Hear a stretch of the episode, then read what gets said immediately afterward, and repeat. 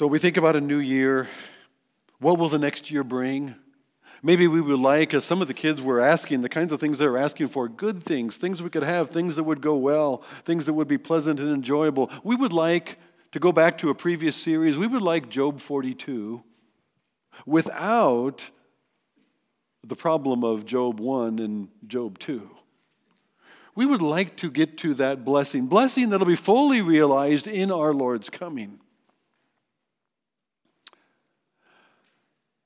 That out with the old, in with the new reminds us that, that uh, we are getting ready for something better. We are getting ready for his, his kingdom. We are getting ready for the fulfillment of that prayer Thy kingdom come, Thy will be done on earth, in us, even as it is in heaven. And so, as we think about a new year, we do think about well, what comes next? Well, for us as believers and followers of Jesus, we, we would know that, well, our Lord's coming is the next big event. And there are things that surround that that would alert us to his coming, but there also can be, on occasion, some errors, some wrong thinking about our Lord's coming and about events on the earth that seem to be leading up to that. There's a lot of wild theories, a lot of uh, crazy things, uh, people pointing to one thing after another. This is it. And Jesus himself even warned his disciples about those things.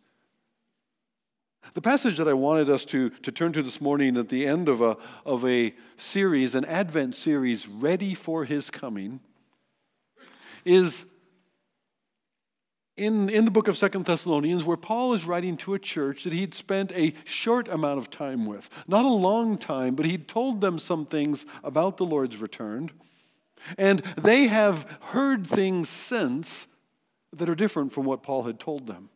In the midst of significant troubles and persecution that they have been enduring, that are mentioned in chapter 1 of Second Thessalonians in verse 4 their faith in the midst of persecutions and afflictions that they are enduring, they have had some telling them that this is the day of the Lord. This is the end time. This is the final weeks or final months, maybe the final years. The Lord's return is right at hand. When, well, that's apparently not the case. There actually are some things that needed to happen first. And Paul, so Paul is giving them a, a reasoned explanation First of all, about how to know. How to know when the Lord is coming. What are our expectations around the Lord's return? What do we expect then that the coming years, as we wait for his return, is going to be like, if that's what's ultimately going to happen? And then, what could we do? Paul closes the chapter with some words about how to be ready. And that, that captured my attention as we've been thinking about ready for his coming. How can we be ready as we anticipate the Lord's return? How do we lean into it?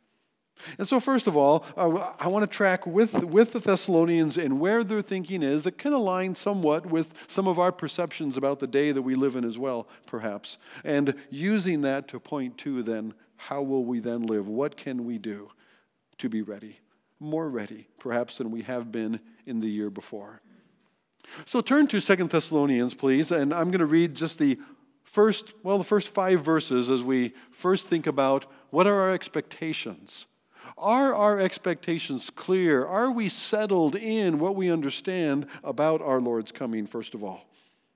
Now, concerning the coming of our Lord Jesus Christ and our being gathered together to him, we ask you, brothers and sisters, not to be quickly shaken in mind or alarmed, either by a spirit or a spoken word or a letter seeming to be from us, to the effect that the day of the Lord has come or has already come.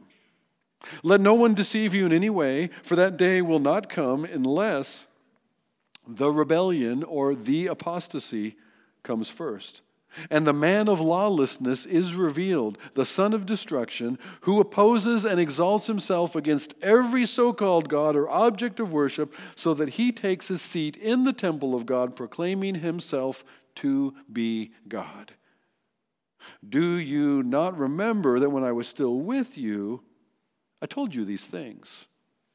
Well, first of all, out of that last line, we get that Paul spent some time, when he didn't have a lot of time with this church, he had spent some time talking about end times. This is not, well, why are we spending on this? You know, people disagree. nobody really understands what all those prophecies mean.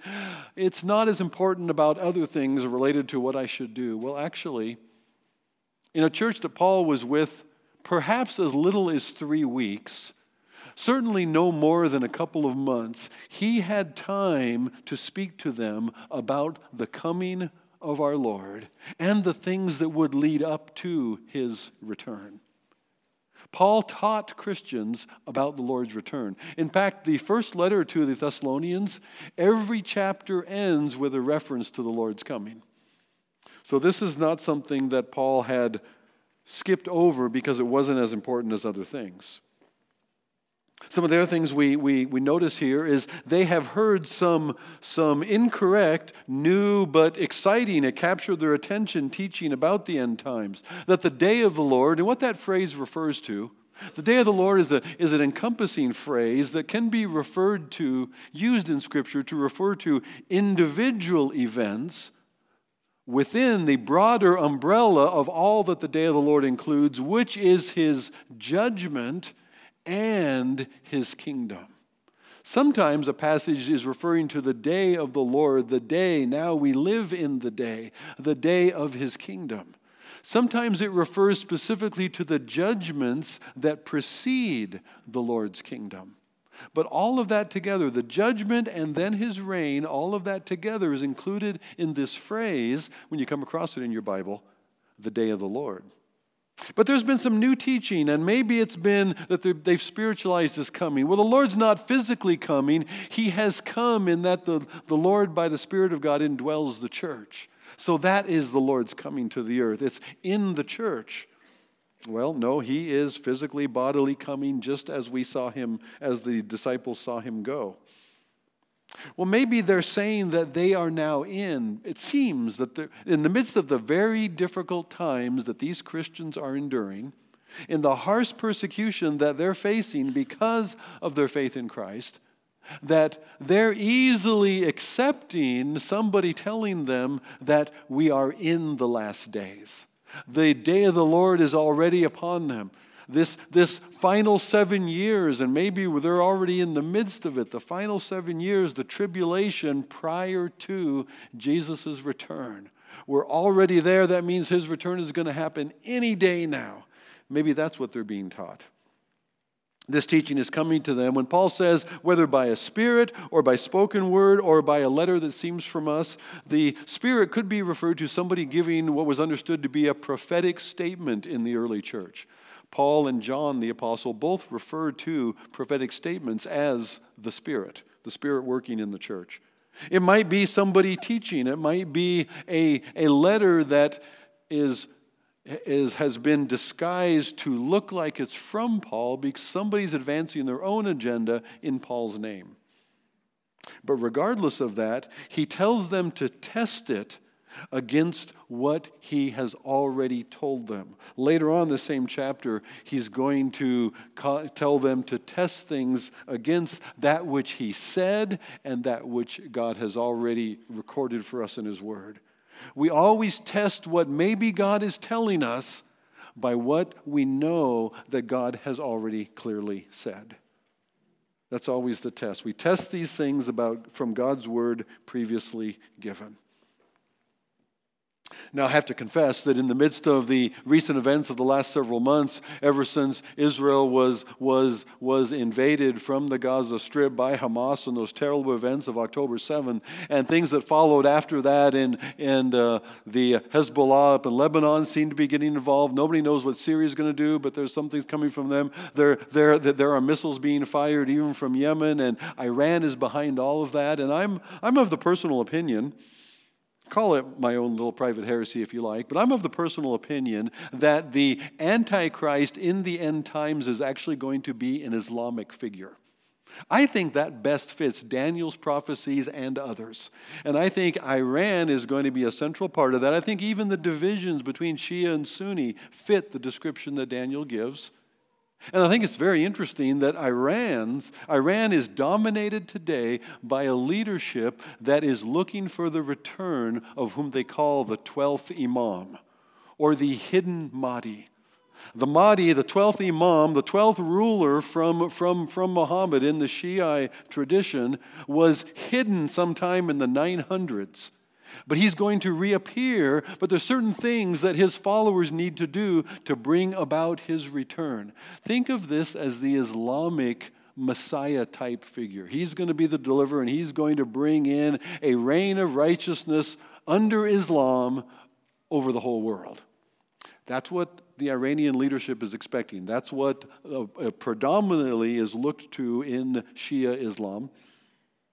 And they believe that they need to eliminate Israel to recover the, all the land of Israel for Islam, for to prepare, prepare the way for the Mahdi's arrival.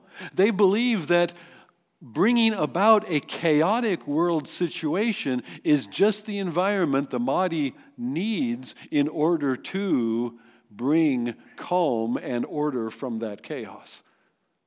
That, that's scary in its own thought because Iranians have no concerns then. It fits their theology to bring chaos. And for a potential world, uh, for a country with potentially nuclear abilities, that's a scary proposition. But life on earth apart from the Lord is a scary proposition. It is not something that we can manage on our own, this mess that humanity makes. We do look for the Lord's coming, and there is a definitive indicator of those last days.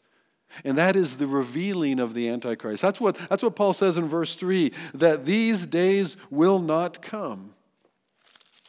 I turned over to chapter 1.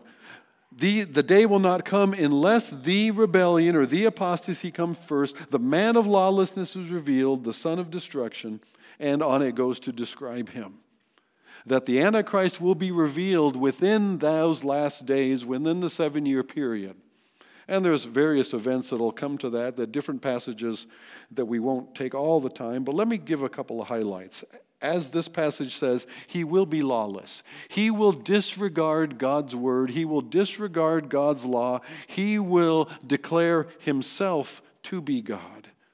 He will seat himself in the temple and declare himself that he is God in the flesh to be worshiped as God.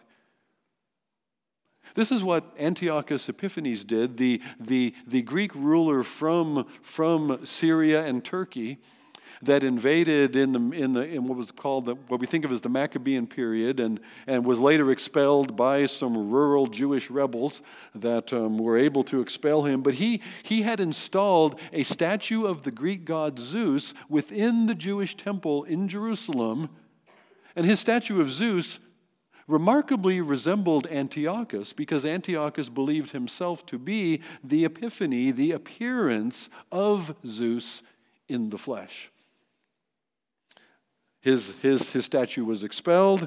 Um, the, the, the temple was purified and so on. But later on, during the Roman era, just, just seven years after the crucifixion of Christ, the Emperor Caligula ordered that a statue of himself shall be installed in the temple and the Jews forced to worship him as God. He, A, wanted to be worshiped, worshiped as God, and B, he was tired of the Jews and their sensitivities and their special privileges of avoiding emperor worship. And so he gives the order, and this is about, for those of you that are curious about these things, three and a half years into his reign. And then, before it can be carried out, because the Syrian general, Roman general in charge of moving this statue and setting it in the temple, he slow walks this whole process. He does not want to do this. He knows this is going to be a bloodbath. And it ends up not happening because the emperor is assassinated by his own senior leadership prior to the statue being installed. It's as if God continues to say over and over, this far, but no further. God is in charge. God is restraining. God is holding things back for his own purpose and his own timing. Did you notice as well, in the midst of all this, discussion about the Antichrist setting himself up in the temple of God presupposes that there is a temple of God. That there is a temple of the God in Jerusalem, apparently available for this to happen in. There's certainly a readiness in Israel for that. There is, in fact, all the preparations. They even have their red heifer, and some of you don't even know what the red heifer is for. It has to do with the purifications that are necessary for a new temple or new temple artifacts. They have been lining things up for years in anticipation of that. What would it take for some agreement? There's even actually, I've, I've learned, uh, learned more recently about some of the recent moves to offer a, another idea about the location of the temple that could make for an agreement, a covenant between a new, I think, Islamic ruler, because that's who controls the Temple Mount, and Israel about the rebuilding of their temple. Only so, as they rebuild it, he can halt their sacrifices and stand there himself. It's an interesting setting of the stage, but I've got to be careful myself as I see world events not to get ahead of things. Because we are also told here that God is restraining. World events are subject to God's restraint. Look at verse 6. And you know that what is restraining him now so that he may be revealed in his time. For the mystery of lawlessness is already at work, mysteriously in hidden ways. Only he who now restrains it will do so until he is out of the way. And then the lawless one, the Antichrist, will be revealed, whom the Lord Jesus will kill with the breath of his mouth and bring to nothing by the appearance of his coming. Verses 6 and 7 tell us that the Holy Spirit is restraining until his time. Then he who alone restrains will be will be moved out of or moves out of the way. In the Greek, it's a middle voice. It's, it's action one takes concerning themselves. So the Spirit is going to move out of the way and allow these things to go forward. That's my understanding of what Paul's saying there. He who restrains moves out of the way then the things can continue out in the open. That which is progressing now in hidden ways, underground, kind of like those Hamas tunnels, will all of a sudden emerge out in the open in horrible ways, to horrible effect.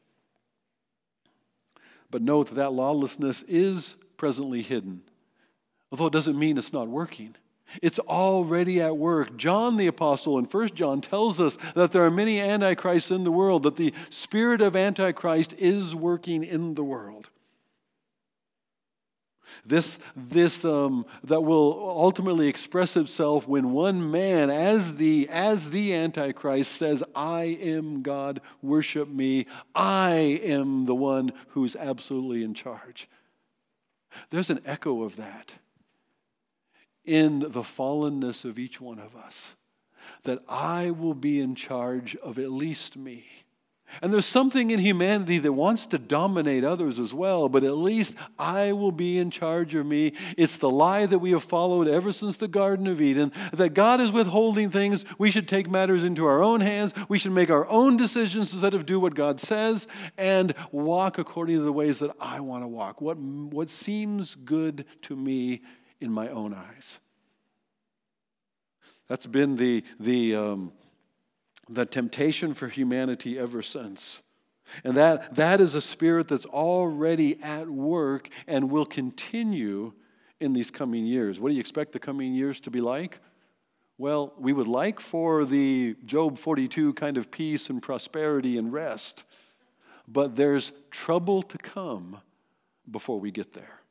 Just as Job 1 and 2 precede chapter 42, so also there is trouble to come for us prior to that day. Now, I should, I should give a qualification here.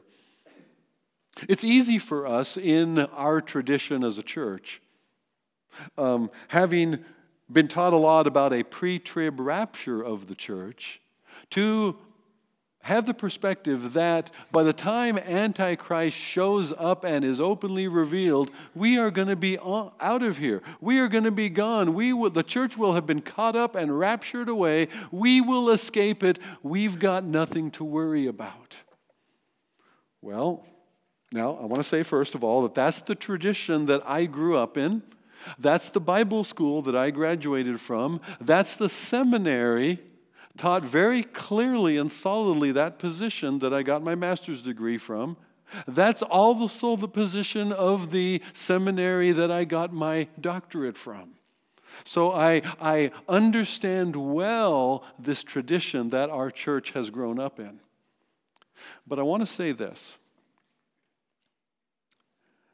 that hope that confidence of a pre trib rapture has not always served the church well.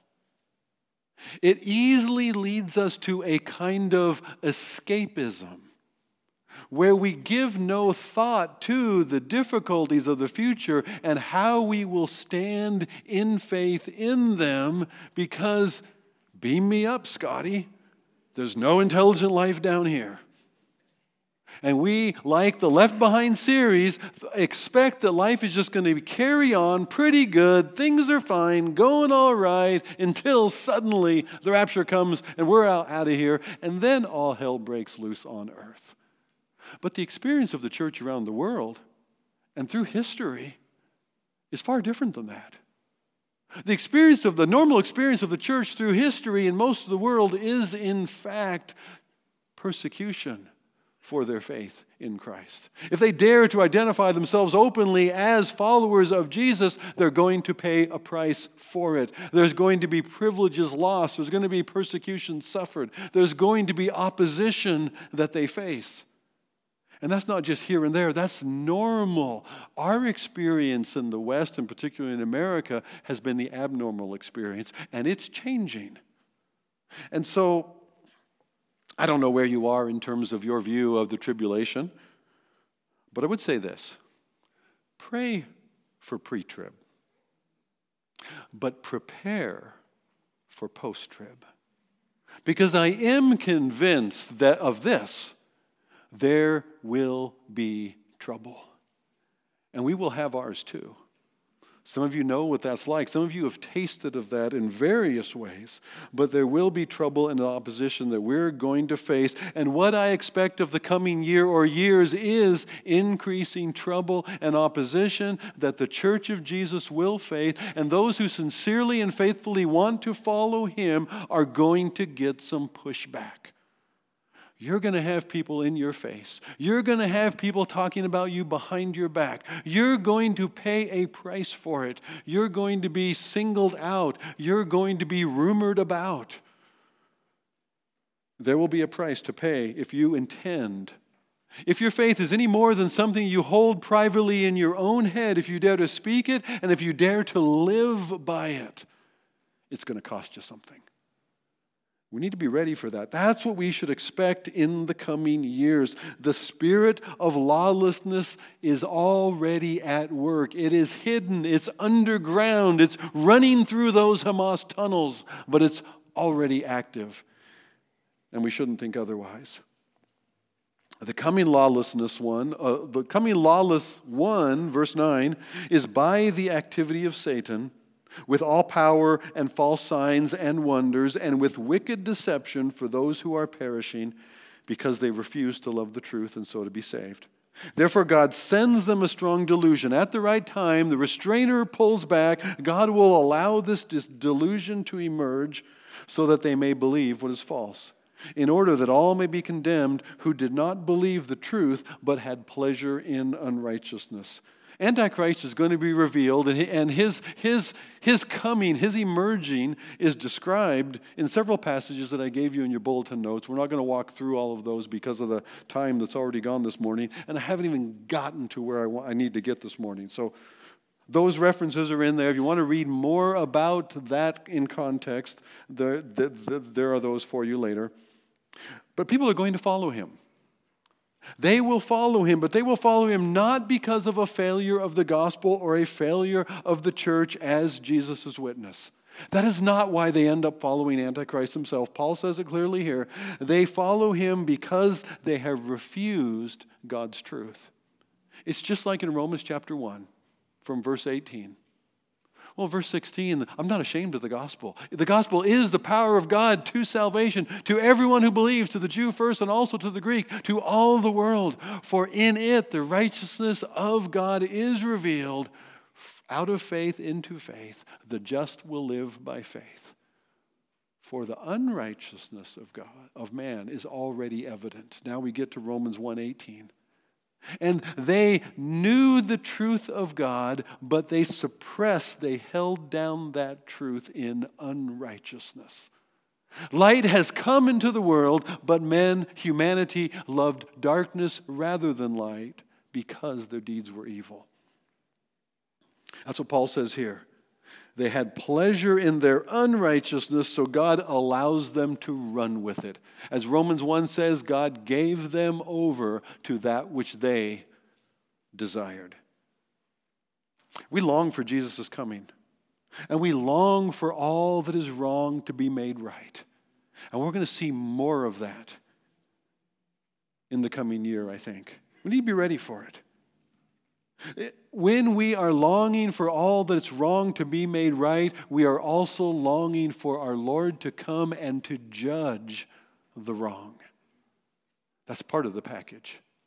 The way that His kingdom will come and His will will be done on earth as it is in heaven is for Him to rule with a rod of iron, for Him to judge unrighteousness and put it down. Before he does so, before that comes, the wrong will get worse. The evil will be manifest. It will be obvious that there is no alternative for humanity's rebellious rejection of God's forgiveness. There's no alternative of their rebellious rejection of God's truth and forgiveness except for God to judge. That's the only thing that's left. That's a terrible time that's coming. But how are we too? How do we prepare for an increasingly difficult time? How do we prepare as things go from bad to worse? Do we run to a red state? Relocate? How specifically should we live new in this new year as those new in Christ? That's what I talked to the kids briefly about. We, we have a new year to live new. Out with the old, in with the new. Well, that's fine for the year, but what about in Christ? What does that look like for us? I want you to take that phrase if you hear it later on today when you're with somebody, you hear it tomorrow, you hear it the day after that. If you hear somebody say, out with the old, in with the new, I'd love you to take that opportunity to say, you know, I heard something about that phrase. That actually speaks to this new life that God has given us in Christ. That, that we're to, I'm, I'm able now in Christ to put aside things that are the old that don't fit anymore just like last year's dated checks. And I'm able to, to put on the new that which fits with his future. What does out with the old, in with the new look like for me? Look like for you? What should I do? What can I be doing to be ready? That's the whole thrust of the series, right? To be ready for his coming. What will that look like for you and for me? Look at verse 13. But we ought always to give thanks to God for you, brothers, beloved by the Lord. Because God chose you as the first fruits to be saved through sanctification by the Spirit and belief in the truth. I should say here, before, even before we keep reading, that there's five specific things I think we can get from Paul's closing paragraph here in this chapter.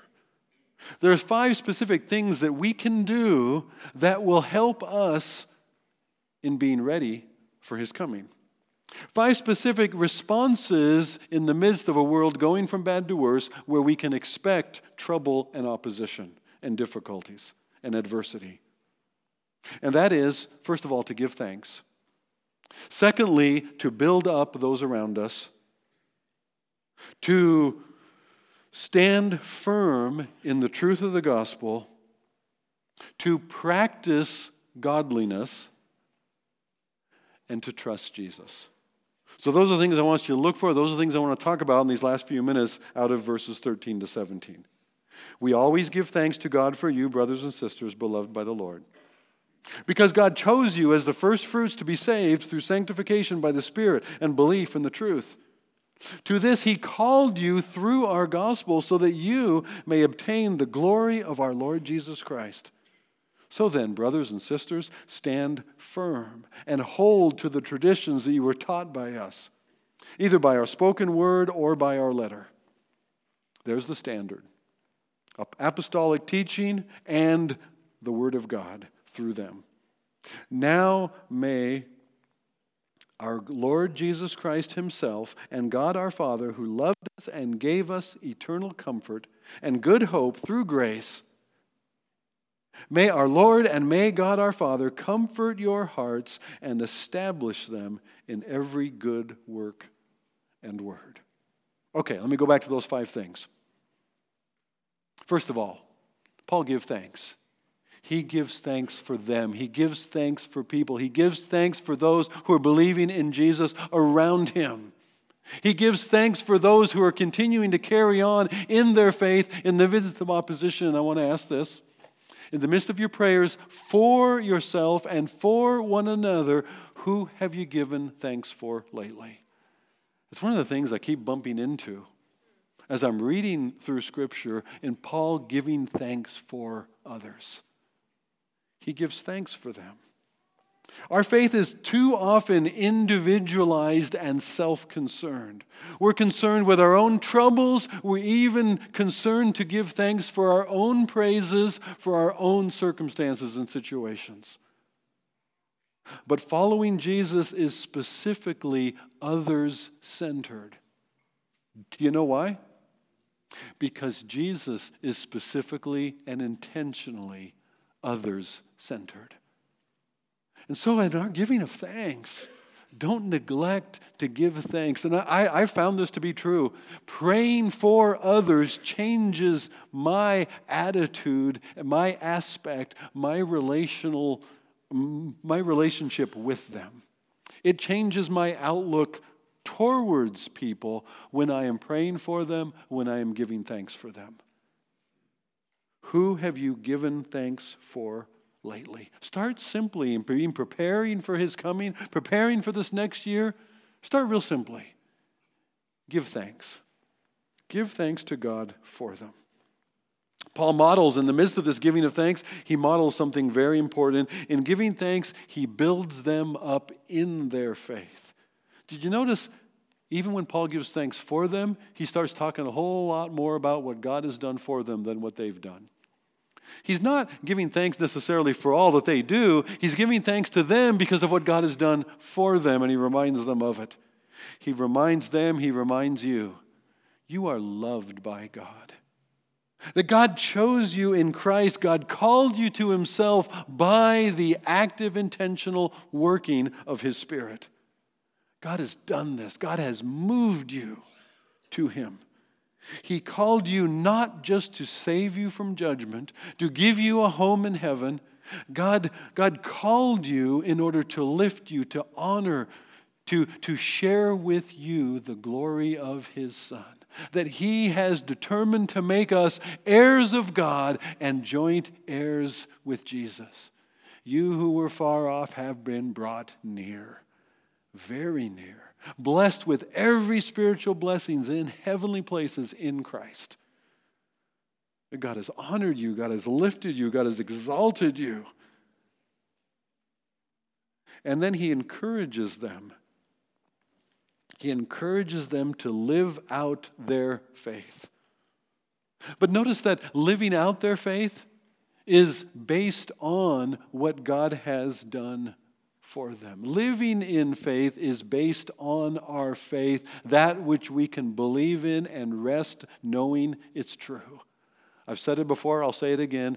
God, uh, moral commands always stand on gospel truth. Moral imperatives always stand on gospel indicatives. What we do in the Christian life is always a response out of God in Christ having given us life. One who is dead in trespasses and sin can do nothing. But God has made you alive in Christ, and now we can live. Therefore, Paul says in Romans chapter 12, after 11 chapters of all that God has done for us, he said, Therefore, I beg you, I urge you, beloved brothers and sisters, by the mercies of God, to present your bodies a living sacrifice. The mercies of God, the gospel truth, the present your bodies is the moral command. What we would do, how we would then live, is always based on what God has done for us in giving us life. And he, he tells them in hardships, stand firm in the truth of the gospel by which God has called us. Stand firm, he says. Continue. Dig into your faith. Know what you believe. Know why you believe it. That's why we have classes starting again January 14th. That's why we're going to spend time digging into books like in the Old Testament, the minor prophets, addressed in an era in Israel where people had moved on from God. That whole Yahweh thing, that is so 1400s BC. Does anybody believe that anymore in the 800s, the 700s, the 600s? Yeah, they do. Yeah, they do. And they need to stand in that truth.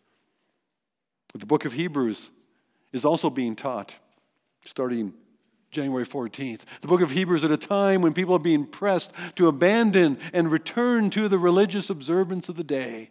A harmless religion that nobody objects to instead of this radical new faith and following of Jesus. And the book is intended to strengthen them to continue.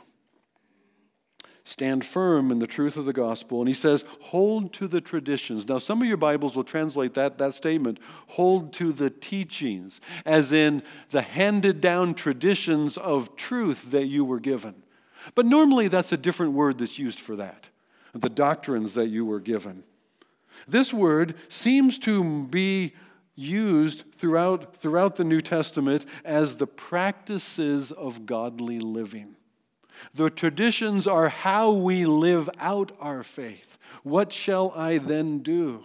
In 1 Corinthians 11, it's how the church practices, religion, uh, practices their worship of God together, the traditions that Paul had given them.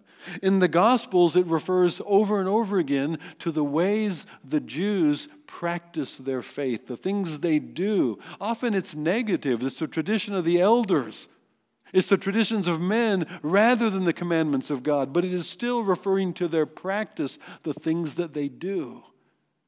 And Paul has given to the church one exhortation after another about the things that we also should do because of the gospel.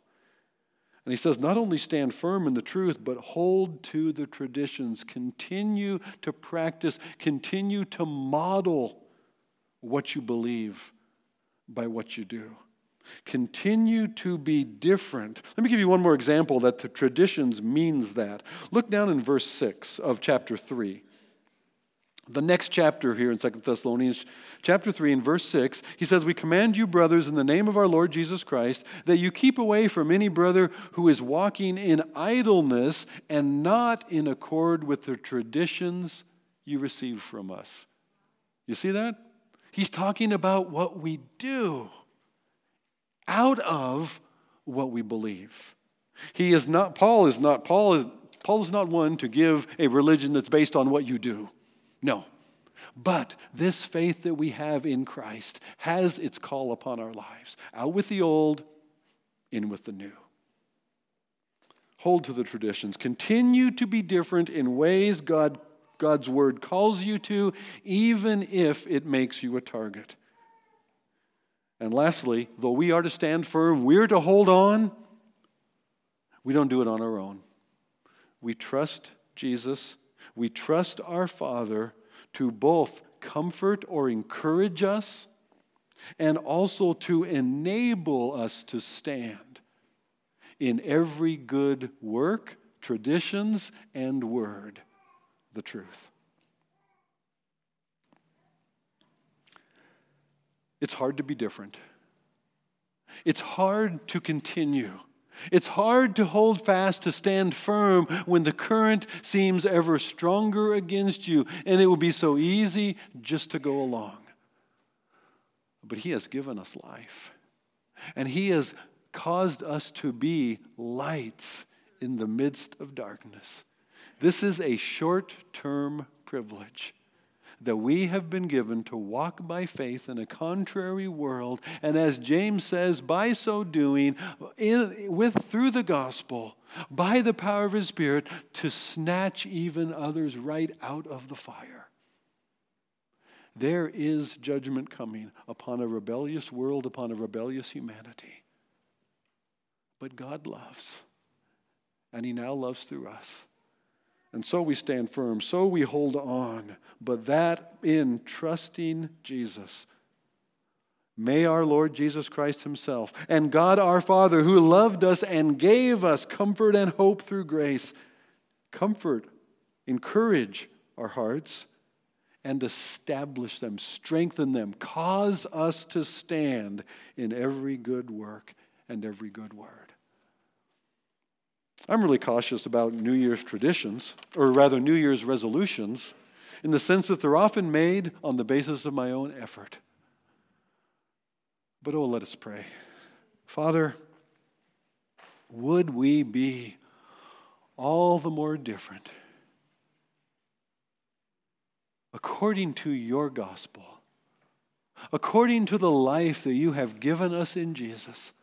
Lord, according to the strengthening of your Spirit, according to your encouraging, even provoking us to love and good deeds. Lord, cause us to be different in the new year, not merely in the ways that we might choose, but cause us to be different in the ways that you would call us to. Lord, give us the strength, the enabling in your grace to yield our will to your will, to walk with you in your ways, that you might use us as your light in the midst of darkness, as the voice and even the demonstration, the observable reality of the power of the gospel for the sake of others. Oh Lord, let your kingdom come. Let your will be done, but let it first be. Lord, let it be in preparation. Your will be done in our own lives. We pray. In Jesus' name, amen.